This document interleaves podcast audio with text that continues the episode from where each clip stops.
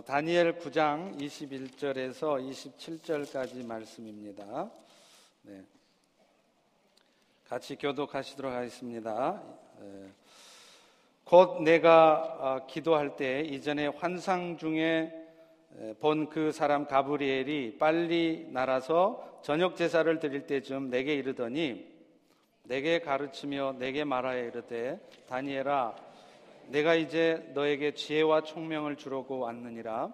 곧 내가 기도를 시작할 즈음 명령이 내렸으므로 이제 너에게 알리러 왔느니라. 너는 크게 은총을 입은 자라. 그런즉 너는 이 일을 생각하고 그 환상을 깨달을지니라.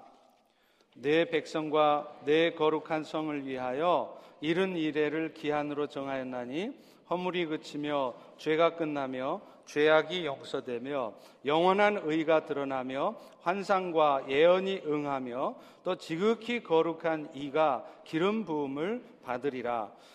그러므로 너는 깨달아 알지니라 예루살렘을 증거하라는 영이 날 때부터 기름 부음을 받은 자 곧 왕이 일어나기까지 일곱 이래와 예순 두 이래가 지날 것이요 그 곤란한 동안에 성이 중건되어 광장과 거리가 세워질 것이며 예순 두 이래 후에 기름 부음을 받은 자가 끊어져 없어질 것이며 장차 한 왕의 백성이 와서 그 성읍과 성소를 무너뜨리려니와 그의 마지막은 홍수의 휩쓸림 같을 것이며 또 끝까지 전쟁이 있으리니 황폐할 것이 작정되었느니라. 다 같이 그가 장차 많은 사람들과 더불어 한 일해 동안의 언약을 굳게 맺고 그가 그 일해의 절반에 제사와 예물을 금지할 것이며 또 포악하여 가증한 것이 날개를 의지하여 설 것이며 또 이미 정한 종말까지 진노가 황폐하게 하는 자에게 쏟아지리라 하였느니라 하니라 아멘. 어, 복음 안에도 마이너스 복음이 있고 플러스 복음이 있습니다. 마이너스 복음이 있다는 말은 복음에도 부정적인 측면이 있다. 그런 말이 아니라 보시다시피 복음을 수학의 좌표로 설명을 하자면 왼편에 복음이 있고 또 수학의 오른편 좌표 그래서 플러스 측면에 복음이 있다는 말입니다.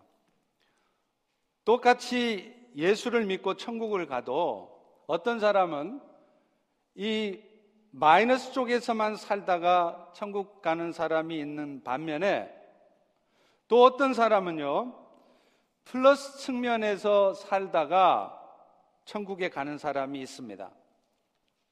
어차피 예수 믿고 천국 가는 것이면 열심히 세상 즐기며 살다가 막판에 죽기 바로 직전에 턱걸이라도 예수 믿으면 되지 하는 사람은 마이너스 복음으로 사는 것이고 어차피 이 땅에서의 삶을 언젠가는 끝내게 되어 있는데 이 땅의 삶 이후에는 우리에게 영원한 나라가 있음을 기억하면서 그 영생의 축복을 주신 주님을 위해서 살다 가야지 하는 사람은 플러스 복음으로 사는 것입니다.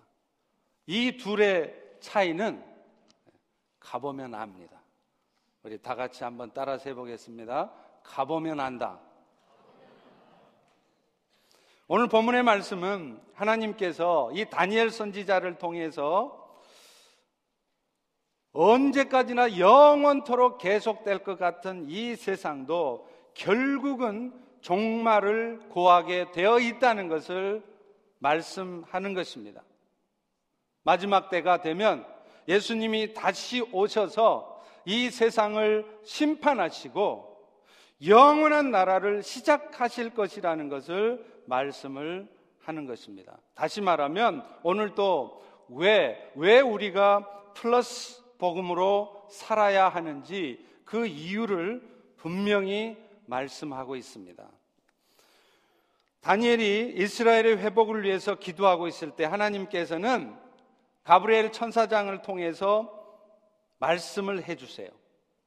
근데 그 말씀의 내용이 뭐냐면 이제 이스라엘이 고통 가운데 있다가 회복될 것이다. 그런 어떤 이스라엘의 회복에 대한 말씀만이 아니라 종말론적으로 결국에는 이 세상의 삶은 맞춰질 것이고 영원한 하나님의 나라가 이루어질 것이다. 그것을 말씀하시는 것입니다. 그 구체적인 내용을 여러분이 아마 들어보셨을 거예요. 71회.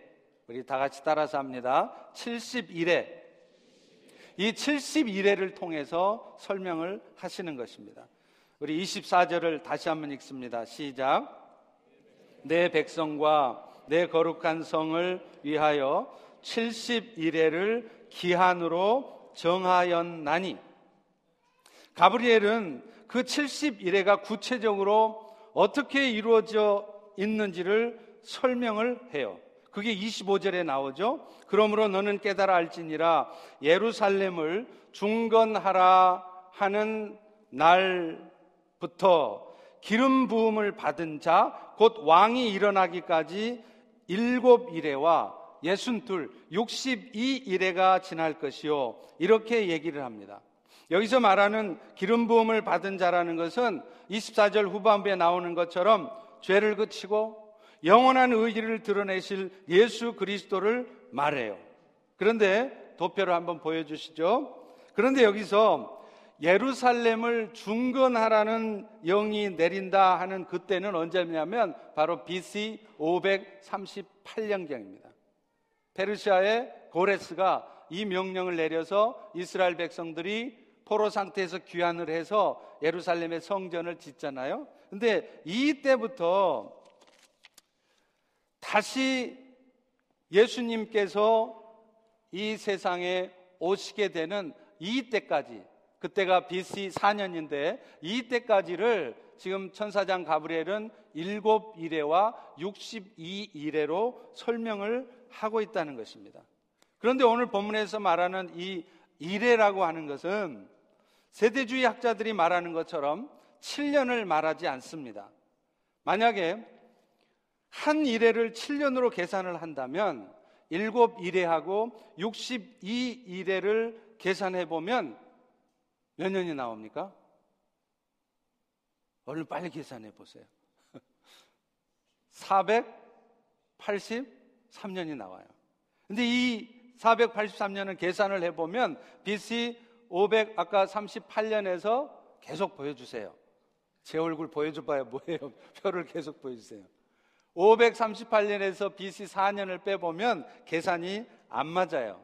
그러니까 이 이래라고 하는 것은 세대주의자들이 얘기하는 것처럼 딱 7년을 말하는 것이 아니라는 것입니다. 그냥 그냥 일정한 기간을 표현한 상징적인 것이다. 이렇게 이해를 해야 돼요. 그런데 이것을 굳이 예수님이 다시 오실 때까지를 일곱 이래하고 62이래로 구분해서 설명하는 이유는 뭐겠습니까? 그 이유는 분명하지가 않아요. 제가 주석을 아무리 찾아봐도 이 부분에 대해서 정확하게 설명해 놓은 주석이 없더라고요. 그런데 제가 개인적으로 생각할 때는 아마도 이 부분은 오늘 본문 25절 후반부에 이렇게 되어 있습니다. 그 곤란한 동안에 성이 중건되어서 광장과 거리가 세워질 것이며 라고 말씀한 것으로 보아서 추측해 볼 수 있는 것이 있는데 그게 뭐냐면 다시 도표를 보여주시죠. 성전이 재건되어지고 성벽이 재건되어진 이 기간을 구분해서 설명하기 위해서 이렇게 말한 것이라고 생각이 됩니다. 실제로 주전 515년경에 예루살렘의 성전이 재건되었고요. 주전 445년, 4년이 되면 무너졌던 예루살렘 성벽이 재건이 되는 것입니다. 어찌되었건 이 7일회와 62일회가 끝난 후에 드디어 인류의 구원자가 되신 예수님이 이 땅에 오신 것이죠. 이게 주전 4년 전의 일이었습니다. 자, 그런데 가브리엘은요, 그 기름 부음 받은 자, 이 땅에 오신 그 예수님께서 결국은 죽게 될 것이며 이어서 예루살렘에 세워졌던 성전도 다시 무너질 것을 예언을 해요. 우리 다 같이 26절의 말씀을 읽겠습니다. 시작. 예순 두 일의 후에 기름 부음을 받은 자가 끊어져 없어질 것이며 장차 한 왕의 백성이 와서 그 성읍과 성소를 무너뜨리려니와 그의 마지막은 홍수의 휩쓸림 같을 것이며 또 끝까지 전쟁이 있으리니 황폐할 것이 작정되었느니라. 이 기름 부음 받은 자가 끊어질 것이라는 말씀은 예수님께서 십자가에서 죽으실 것을 말하는 거예요. 그리고 그 후에 한 왕의 백성이 나타날 것이다. 이렇게 말씀하고 있잖아요. 그것은 뭐냐면 바로 로마 제국의 티투스 장군이 나타나서 유대 나라를 정복하고 예루살렘의 성전을 파괴할 것을 얘기를 하는 것입니다. 이게 AD 70년의 일입니다. 예수님이 십자가에 죽으신 때는 AD 30년의 일입니다. 오늘 이 아침에 이렇게 복잡한 얘기를 하는 이유는 뭐냐면 오늘 여러분들이 신앙생활을 해도요. 맨날 예수님이 십자가에 죽으셨어요. 그 예수님 때 우리가 예수님 때문에 죄 용서받고 천국 가요. 이런 정도가 아니라 좀 구체적인 하나님의 말씀에 대해서 이해하고 알고 계셔야 돼요. 맨날 어린아이처럼 죽만 먹고 젖이나 먹는 것이 아니라 조금 머리 복잡하고 이해하기 힘들긴 하지만 이런 딱딱한 말씀도 잘 이해할 때 여러분의 신앙이 더 성숙해지는 것입니다. 그러니까 이 아침에 졸지 마시고 집중해서 들으실 수 있기를 바랍니다. 아멘. 이어서 이제 천사장 가브리엘은 예수님이 이 땅에 오실 것만 말하는 것이 아니라 그래서 결국에는 그 예수님이 이 세상에 종말을 구하게 하실 것이라는 것, 이 세상을 심판하실 것이라는 것을 말씀해요. 그리고 특별히 예수님께서 이 세상에 다시 오셔서 이 세상을 심판하시기 직전에 이 세상에는 대환란이 있을 것이라는 것을 얘기를 합니다. 이 대환란을 우리가 흔히 아는 한일해라고 그렇게 설명을 하는 것입니다. 그래서 도표를 다시 보시면 예, 일곱 일에 62일에 한일해를 다 합치면 이게 71회가 되는 것입니다. 오늘 보면 27절을 다 같이 한번 읽습니다. 시작. 그가 장차 많은 사람들과 더불어 한 일해 동안의 언약을 굳게 맺고 그가 그 일의 절반에 제사와 예물을 금지할 것이며 또 포악하여 가증한 것이 날개를 의지하며 설 것이며 또 이미 정한 종말까지 진노가 황폐하게 하는 자에게 쏟아지리라 하였느니라. 지금 가브리엘 천사는 예수님이 십자가에 죽으시고 예루살렘의 성전이 무너질 때부터 다시 예수님이 오셔서 이 세상을 심판하실 때까지 이 기간에 대해서는 언급을 하고 계시지 않습니다. 그래서 여기 표에 보시면 이것을 중간 공백기라고 쓰고 있는 것입니다. 물론 실제 이 기간은 훨씬 더 깁니다. 화면에 다 보일 수가 없기 때문에 이 중간 공백기를 짧게 했지만 이것이 훨씬 더 긴 시간이 있는 것이고 그리고 어느 때 어느 때 예수님이 다시 오시기 바로 직전에 이 세상에는 대환란이 시작이 된다는 것입니다. 그 내용이 지금 27절에 나와 있는 것이죠. 그런데 여기서 말하는 이 마지막 한 일회를 성경을 문자적으로 해석하는 사람들은 세대주의라 그러죠. 그 세대주의 입장에서는 이 마지막 한 일의 기간을 7년으로 이해를 합니다. 그래서 7년 대환란이다 하는 얘기가 나오는 것입니다. 그러나 이것은 우리가 이해하는 것처럼 딱 7년의 기간만 환란이 있고 그 다음에 주님이 오실 것이다라는 것을 말하는 것이 아니고 상징적인 표현이에요. 왜냐하면 히브리어에서 7이라고 하는 숫자는 완전수입니다. 그래서 7, 10, 12, 100, 1000 이런 숫자가 완전수인데 이런 숫자를 동원해서 환란의 기간을 설명을 하는 것은 대환란의 시간이 딱 7년만 지난다는 것이 아니라 하나님이 정하신 그 때가 완전히 다 채워져야 그 환란의 때가 다 채워져야 비로소 예수님이 오신다는 의미에서 7년이라는 7이라고 하는 상징적인 숫자를 써놓은 것입니다. 그리고 이 7년의 이 대환란의 시간도 전반기와 후반기로 나눠서 설명을 해요. 그래서 이 전반기를 한때, 두 때 반 하는 얘기 들어보셨죠? 그래서 3년 반이 전반기고 후반기가 3년 반인데 이 전반기 때는요, 이 세상에 아주 급속도로 선교가 확장되는 시기입니다. 그런데 중요한 것은 선교가 급속도로 확장되면서 동시에 기독교에 대한 공격, 그래서 이 세상이 교회를 공격하는 핍박기가 시작이 돼요. 그렇지만 세지는 않습니다. 그래서 온화한 핍박기가 올 것이라고 계시록 11장 2절에 이미 계시가 돼 있습니다. 그리고 마지막 3년 반 후반기는 그때는 선교가 완전히 단결됩니다. 이제 우리가 아무리 입으로 예수를 전하려고 해도 도저히 입으로 예수를 전할 수 없는 그때가 오게 돼 있습니다. 그리고 그때가 되면 엄청난 극심한 환란이 시작된다는 것입니다. 그래서 그때가 되면 오늘날처럼 우리가 마음대로 찬양하고 예수 믿고 이런 것을 할 수가 없게 돼요. 신앙생활하는 것이 너무나 어렵고 힘들어지는 때가 오게 돼 있습니다. 그게 계시록 계시록 11장 9절에 이미 예언이 돼 있습니다. 이 대환란의 시간이 언제 올 것인가? 아마도 아마도 지금 우리의 때는 이 마지막 때의 한 일에 전반기에 이미 들어가 있거나 아니면 이 대환란이 시작되기 바로 직전의 상황이라는 것을 우리는 알 수 있습니다. 왜냐하면 오늘날처럼 선교가 왕성하게 이루어지는 때가 없어요. 전 세계 방방곳곳에 선교사들이 파송됩니다. 그러면서 점점 기독교에 대한 핍박이 강해지기 시작했습니다.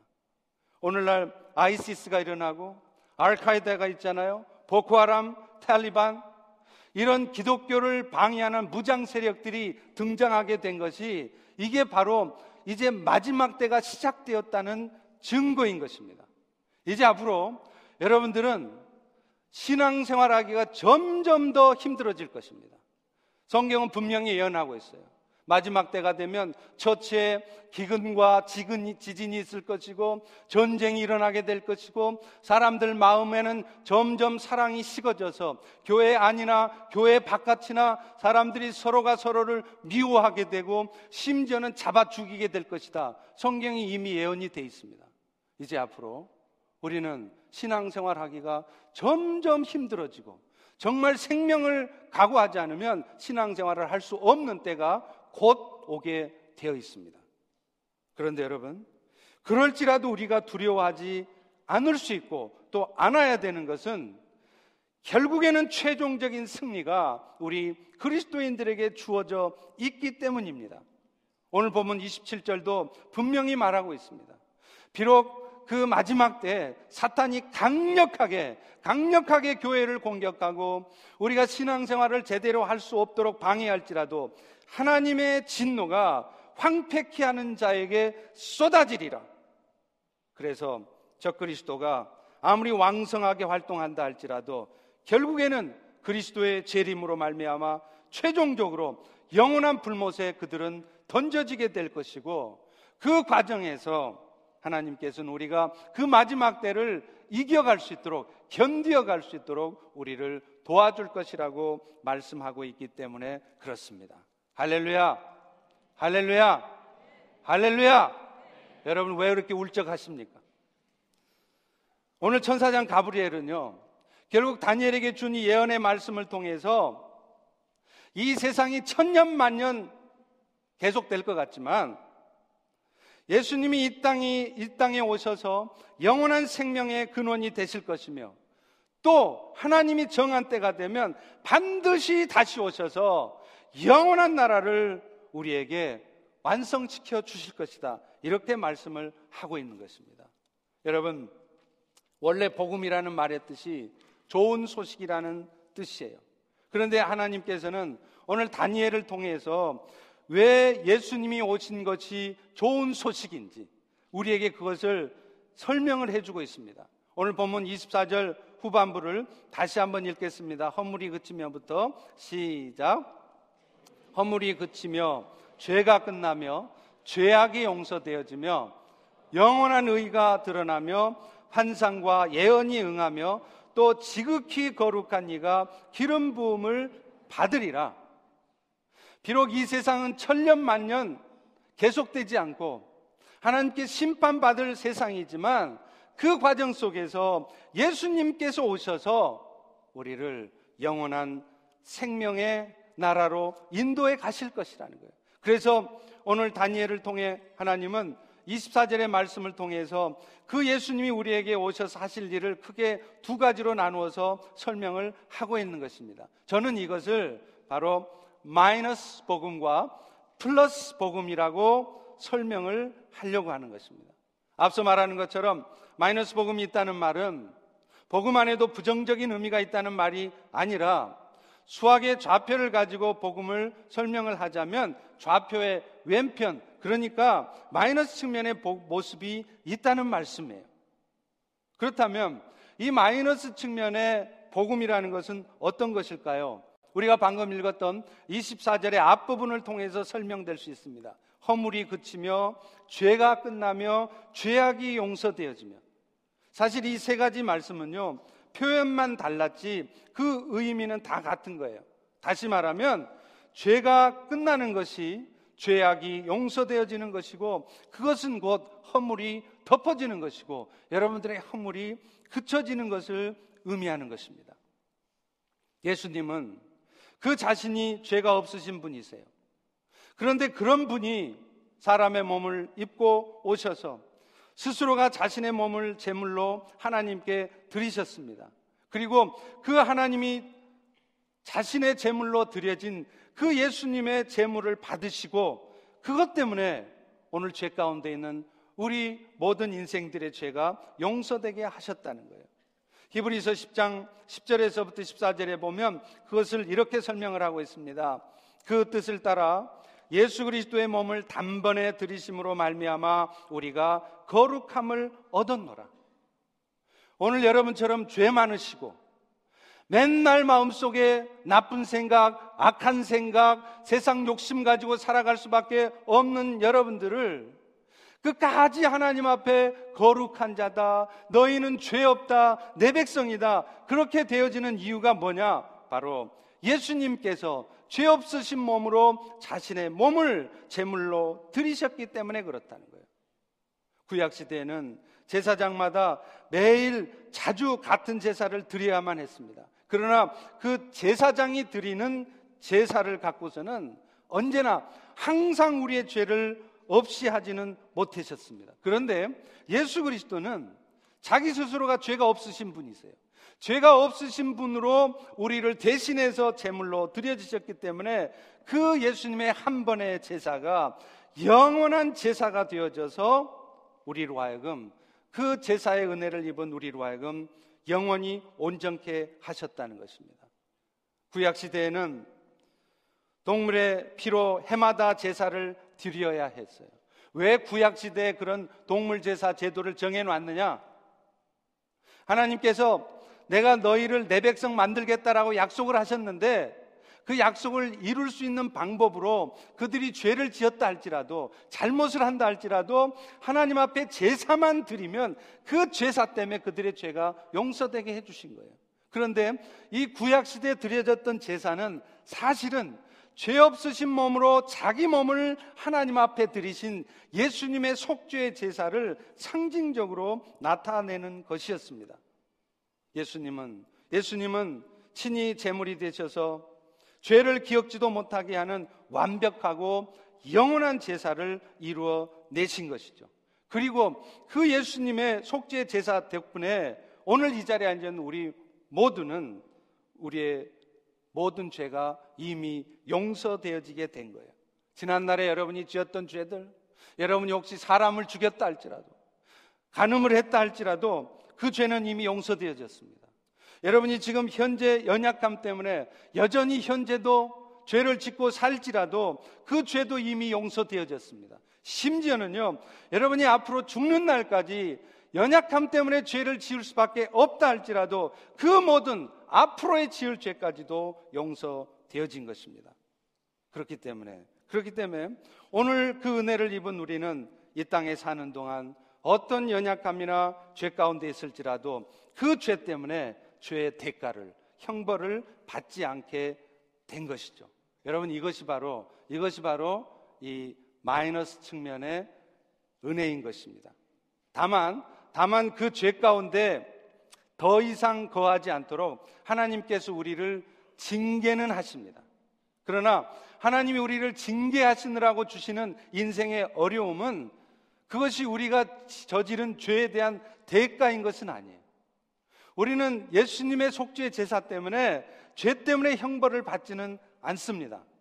만약에 여러분, 우리가 겪는, 지금 겪고 있는 고통이 우리가 지은 죄 때문에 치르는 대가라고 한다면 이 자리에 앉은 사람들 중에 저를 포함해서 어느 누구도 버틸 수 있는 사람은 한 사람도 없어요. 벌 받다가 죽어도 진작 죽어야 되는 것입니다. 아니, 제일 먼저 죽어야 될 사람은 저일지도 모릅니다. 왜요? 강단에서 매일 거짓말 한 것이 되니까 말이죠. 제가 지금 이 순간 죽지 않고 살아있다는 것 자체가 이 마이너스 측의 복음의 진리가 그 복음의 은혜가 있다는 증거이기도 하다는 것입니다. 오늘 여러분이 인생에 어떤 어려움을 겪어도 그것이 여러분이 지은 죄 때문에 당하는 일이 아닙니다.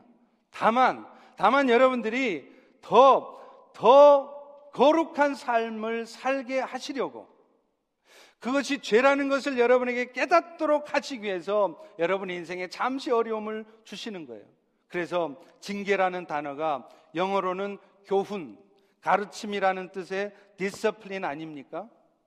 그러나 어찌되었건 우리 모두는 비록 징계는 받을 망정 그리스도의 은혜로 말미암아 이 땅에 사는 동안 어떤 허물과 어떤 죄악으로 말미암아도 형벌을 받지 않고 그 모든 죄로부터 자유케 되어졌습니다. 이것이 바로 복음의 마이너스 측면의 은혜인 것입니다.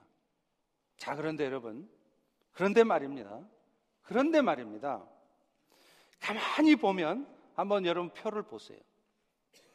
죄 짓고 용서받고, 죄 짓고 용서받고, 이렇게 살고 있으면 이분은 아무리 많은 죄에 대한 용서를 받아도 그분의 인생은 결코 좌표의 오른편, 플러스 편으로 가지를 못합니다. 다시 말하면 하나님으로부터 칭찬받고 상급받는 플러스 쪽으로 가지를 못한다는 것이죠. 그러니 예수를 믿어도 맨날 죄 짓고 용서받고 죄 짓고 용서받고 하고 죽게 되면 천국은 갈지 모르지만 천국 가서 상급은 하나도 없는 거예요. 빵점이에요. 그러니 그런 인생은 내가 이 땅에서 참 열심히 살았다 해도 내가 비즈니스 열심히 했습니다. 내가 열심히 공부했습니다. 그래서 내가 장관 됐습니다. 내가 이렇게 세상에 높은 자리에 올라갔습니다. 해도 결국 그 인생은 본전치기 인생이고 빵점짜리 인생, 허망한 인생이 되는 것입니다. 그런데 사실 복음에는 이런 마이너스 측면만 있는 것이 아니라 플러스 측면이 있다는 거예요. 다시 말하면 복음의 은혜 중에 보다 적극적인 측면, 소극적인 의미에서의 은혜가 아니라 보다 적극적인 의미에서의 은혜가 있다는 것이죠. 오늘 본문 24절 후반부도 그것을 얘기하고 있습니다. 영원한 의가 드러나며 환상과 예언이 응하며 또 지극히 거룩한 이가 기름 부음을 받으리라. 앞서서 살펴봤던 이 세 가지는요. 죄의 제거와 관련된 것입니다. 죄가 사해지고 허물이 덮어지고 이런 것들은 죄의 제거와 관련된 것이지만 지금 방금 읽은 뒷부분의 세 가지는 의의 회복과 관련이 있다는 것입니다. 의가 이루어지는 것과 관련이 있다는 것입니다. 그래서 지금 이 순간에도 계속해서 이 하나님의 나라를 살아가는 우리들을 통해서 성취되어져 가는 일이라는 것입니다. 그리고 이것은 수학의 좌표로 생각하자면 플러스 측면의 복음의 은혜인 것이라는 거죠. 여러분, 원래 의라는 단어는요, 인간에게, 인간에게 붙일 수 있는 단어가 아니에요. 그래서 로마서에도 의라는 단어 앞에 항상 붙어 있는 말이 있습니다. 그게 뭐죠? 생각나십니까? 하나님의 의라는. 사람에게는 의라는 것이 있을 수가 없습니다. 절대적으로 온전하고 완전하다는 것은 사람에게는 주어질 수가 없는 거예요. 제가 아는 선교사님 한 분이 고등학교 시절에 자기 경험담을 얘기를 해 주시더라고요. 이분이 성당 그 마당 앞에서 축구를 하다가 볼을 잘못 차가지고 유리창을 깨뜨렸어요. 근데 그 성당 안에 들어가서 그 볼을 가지고 나와야 되는데 야단 맞을까봐 그 안에를 못 들어가고 망설이고 있으니까 신부님이 신부님이 오른손에 그 볼을 드시고서는 원한 미소를 지으면서 들고 나오더라는 거예요. 그래서 이 선교사님이 그 신부님한테 달려가서 아이고 신부님 죄송합니다. 이제 앞으로는 절대로 다시는 이런 일이 없게 하겠습니다. 라고 얘기를 하니까 그 신부님이 웃으시면서 이런 얘기를 하더라는 거예요. 형제님, 절대라는 말은 우리 사람은 쓸 수 없는 말입니다. 오직 하나님만이 하실 수 있는 말입니다. 이런 얘기를 하더라는 거예요. 여러분, 절대 온전해진다? 절대로 의로워진다? 이런 일은 죽었다 깨나도 우리 인생들은 이뤄낼 수 없는 것입니다. 사람이 가질 수가 없는 거예요. 그런데, 그런데 예수 그리스도께서 우리에게 주신 은혜라고 하는 것은 절대적으로 하나님만이 가질 수 있는 그 의를 우리에게 주셨다는 것입니다. 그리고 무엇보다도 그 예수 그리스도와 함께 그 절대적인 의를 세상의 사람들에게 전해주는 그 은혜를 우리에게 경험하게 하신다는 거죠. 여러분, 오늘날 우리 그리스도인들이 그리스도의 은혜를 입어도 그저 죄 용서함 받고 천국 가는 정도로만 살면 그것은 마이너스 측면의 은혜로만 사는 것입니다. 그런데요, 죄 용서함 받은 것이 너무 감사해서 이제는 내가 그리스도와 함께 의를 지어가는 하나님의 의가 이 땅에 이루어지는 일에 내가 쓰임 받겠다고 그런 마음 자세로 살아가게 된다면 그것은 우리에게는 먼 훗날 천국에서 상급으로 계산되는 것이고 이 땅에 사는 날 동안에도 복음의 은혜를 제대로 누리고 사는 것이 된다는 것입니다. 똑같이 예수 믿고 천국 가도 맨날 이 땅에서 죄만 짓다가 마음으로 죄 짓고 입술로 죄 짓고 행동으로 죄 짓고 그렇게 죄만 짓다가 용서나 받으면서 마이너스 부분에서만 놀다가 천국 갈 것이 아니라 어찌하든지 그리스도와 함께 의를 지으며 상급받으면서 살아가는 그런 플러스의 은혜를 누리는 여러분이 되시기를 주의 이름으로 축원합니다. 자, 그런데요. 이 플러스의 복음, 하나님의 의를 함께 이루어가는 일을 감당하려면 전제돼야 되는 게 있다는 거예요. 그 플러스 측면의 복음의 은혜를 누리고 전하며 살아갈 수 있으려면 주님께서 여러분에게 지워주시는 십자가를 지고 가야 된다는 것입니다. 예수님께서는 마태복음 16장 24절에 예수님을 따르려고 하는 자의 삶에 대해서 이렇게 말씀합니다. 누구든지 나를 따라오려거든 자기를 부인하고 자기 십자가를 지고 나를 따를 것이니라. 예수님을 따르는 삶. 그래서 예수님과 함께 의를 지어가는 삶을 살려면 반드시 예수님이 지어주시는 십자가를 지고 가야 된다는 거예요. 예수님을 따라다녔더니, 아, 예수님이 나를 건강하게 하시고, 아, 예수님이 나를 축복해 주셔서 비즈니스가 엄청 잘 되게 해주시고, 여러분, 그런 일을 통하여서 복음의 은혜의 역사가, 플러스 측면의 은혜의 역사가 의의 역사가 나타나는 것이 아니라는 거예요. 때로는 그 십자가를 지고 가느라고 너무나 힘들고 고통스럽고 그래서 순간순간 그 십자가를 던져버리고 싶지만 이것이 예수님이 지어주신 십자가이기 때문에 내가 묵묵히 지고 가겠다고 그렇게 지고 갈 때 그런 여러분의 삶을 통하여서 의의 역사가 하나님의 역사가 나타난다는 것입니다. 사실 오늘날 우리 그리스도인들도요, 종류만 다르고 정도만 달랐지 모두가 다 지고 가는 십자가가 있습니다. 나만 왜 이런 십자가를 지고 가야 되느냐고 원망할 일이 아닙니다. 여러분 모두에게는 다 크고 작은 십자가가 다 있어요. 예수님이 지게 해주시는 다 십자가가 있습니다. 어떤 분은요, 평생 자식의 짐을 지고 가야 되는 분도 있습니다. 저는 그런 분들을 뵈면 너무 가슴이 아파요. 특별히 그분들이 평생 갖고 살아가야 될 그 고통, 마음의 아픔, 육신적인 고통, 그런 것들을 생각하면 눈물이 날 지경입니다. 한국에서 제가 교회를 섬길 때도요, 그 자식의 짐을 평생 지고 가셔야 될 어떤 성도님이 이런 말씀을 하는 것을 들었습니다.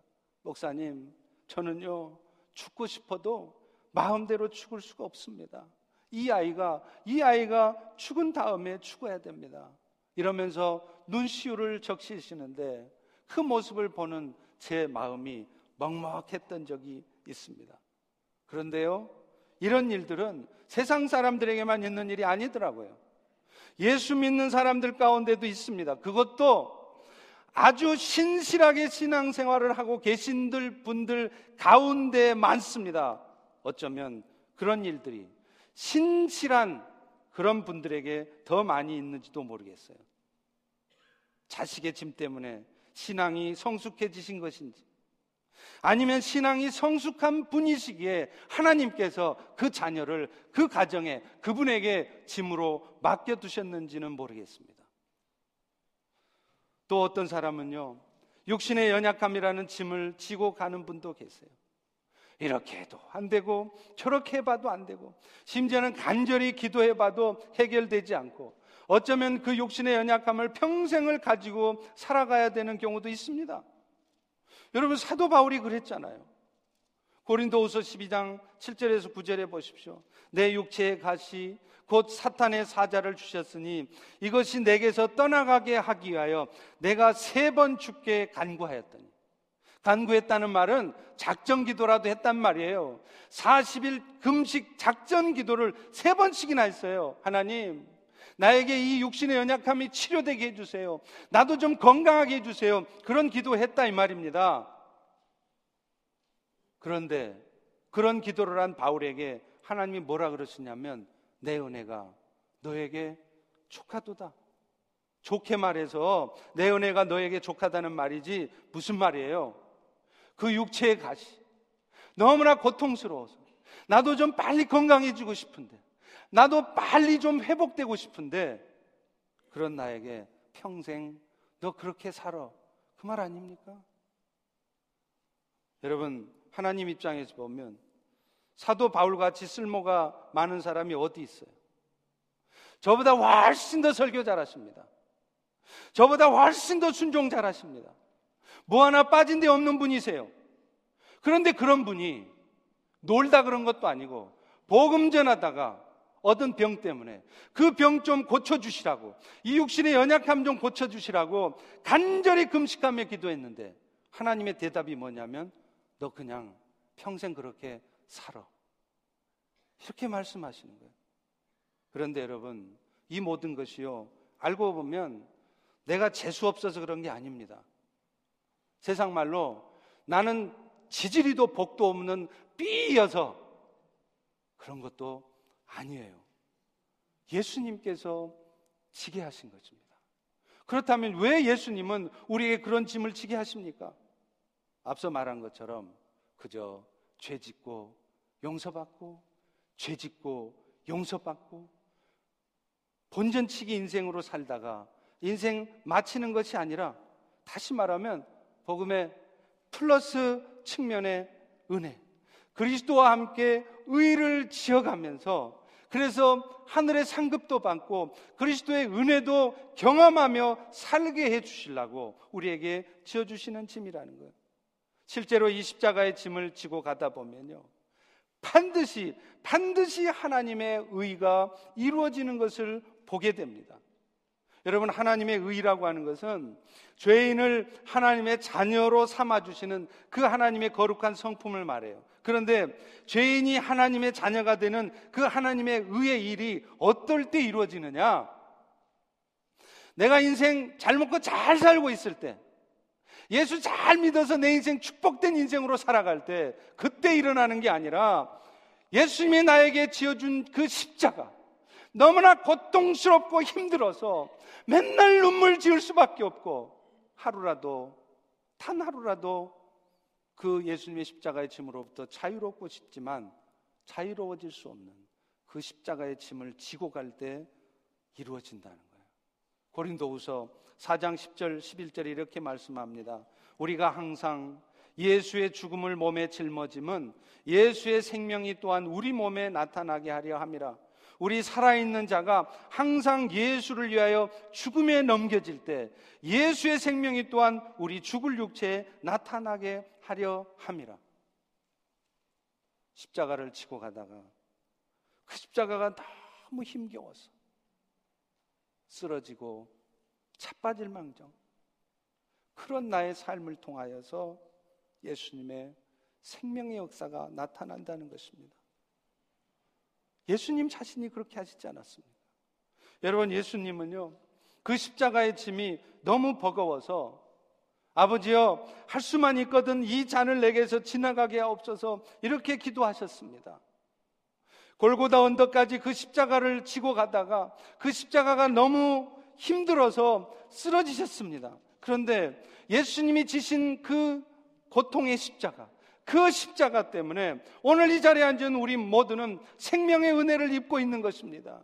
오늘 또 마음속에는 맨날 죄 지을 생각밖에 안 하고 오늘 또 어떻게 하면 내가 이 땅에서 행복하고 뽐나게 멋지게 살아볼까 그 궁리만 하고 살아가는 우리지만 그런 우리가 버려지지 아니하고 결국에는 영원한 생명의 나라로 들어가게 된 것 이것이 바로 그 예수님의 십자가의 은혜의 결과라는 것입니다.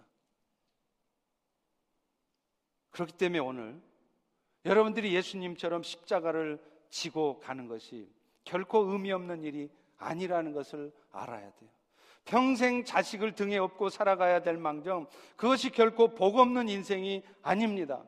죽는 순간까지 여러분이 육신의 연약함을 지고 가야 할 망정 그것이 결코 의미 없는 인생이 아니라는 것이죠. 때로는 내던져 버리고 싶을 만큼 고통스럽지만 그 십자가를 통해서 하나님의 의가 이루어지기 때문에 그렇습니다. 앞서서 그 자식의 짐을 평생 지고 가야 할 그분도 얼마나 힘드셨겠어요. 그런데 그분은 그 짐을 지고 가면서 너무 너무 겸손해지신 거예요. 그분이 얼마나 똑똑한 분인지 몰라요. 인류대학 나왔습니다. 그래도 얼마나 겸손하신지 몰라요. 지금은 성교단체 볼런티어로 섬기기도 하시고요. 교회에서도 얼마나 열심히 섬기시는지 몰라요. 더구나 누가 보아도 전혀 어려움이 없는 분처럼 너무나 밝게 생활하시는 그분의 모습에 많은 성도들이 오히려 은혜를 받아요. 그렇다고 해서 그분이 그 자식이 상태가 좋아져서 건강해졌느냐? 아닙니다. 하나도 변함없습니다. 여전히 엄마에게, 여전히 아빠에게 짐이 되는 자식이었어요. 그렇지만 그 십자가 짐을 묵묵히 지고 가면서 늘 웃는 낯으로, 늘 밝은 낯으로, 늘 겸손하게 섬기시는 그 모습 때문에 많은 성도들이 은혜를 받는다는 거예요. 이 어죽자는 목사의 설교 때문에 은혜를 받고 그들이 변화되는 것이 아니라 그분의 그 십자가를 지고 가는 그러나 늘 겸손하고 늘 밝은 모습으로 살아가는 그분의 모습 때문에 사람들이 은혜 받고 변화되는 것입니다. 여러분 이것이 바로 하나님께서 그분에게 십자를, 십자가를 지게 하신 이유입니다. 그런데 여러분 그런 십자가를 우리도 지고 갈 수 있으려면 한 가지 전제돼야 될 게 있습니다. 자기를 부인해야 한다는. 마태복음 16장 24절에 그렇게 말하잖아요. 누구든지 나를 따라오려거든 자기를 부인하고 자기 십자가를 지고 따를 것이라. 자기를 부인하지 않으면 절대로 십자가 질 수 없습니다. 지고 싶지도 않고 질 수도 없습니다. 그런데요, 반대로 나를 부인하는 순간 그 십자가는 더 이상 짐으로 느껴지지 않게 돼요. 여전히 내 등에는 짐으로 지어져 있지만 그것이 하나도 부담스럽고 하나도 무거운 짐으로 느껴지지 않는다는 것입니다. 그것은 마치 어른과 아이가 함께 수레를 끌고 갈 때 겉으로 보기에는 둘 다 힘을 쓰는 것 같지만 사실은 어른이 힘을 다 쓰는 것과 같아요.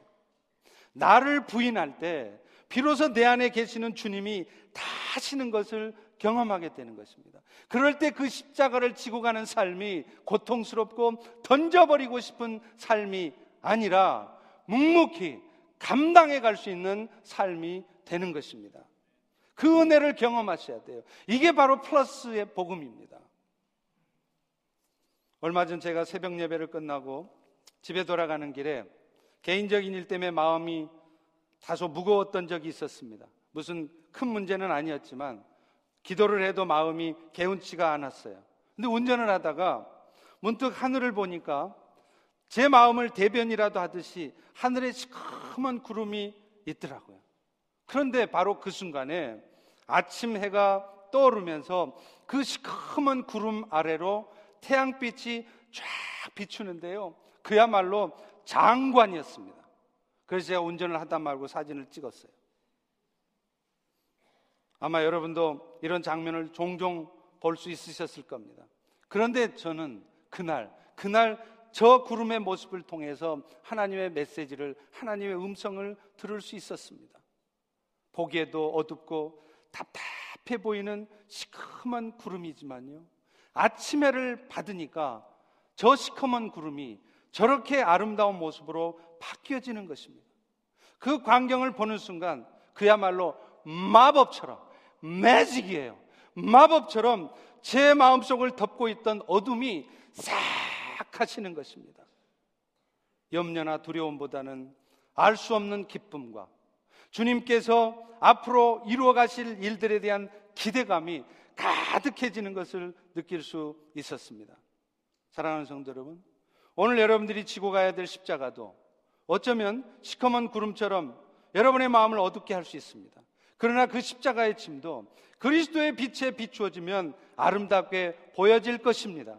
그리고 그 십자가를 지고 가는 과정 속에서 오히려 하나님의 역사를, 하나님의 의의 역사를 경험하게 될 것입니다.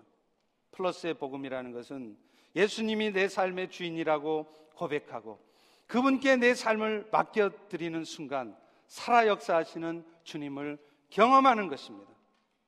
이런 은혜가, 이런 은혜가 여러분 모두에게 있기를 주의 이름으로 축원합니다.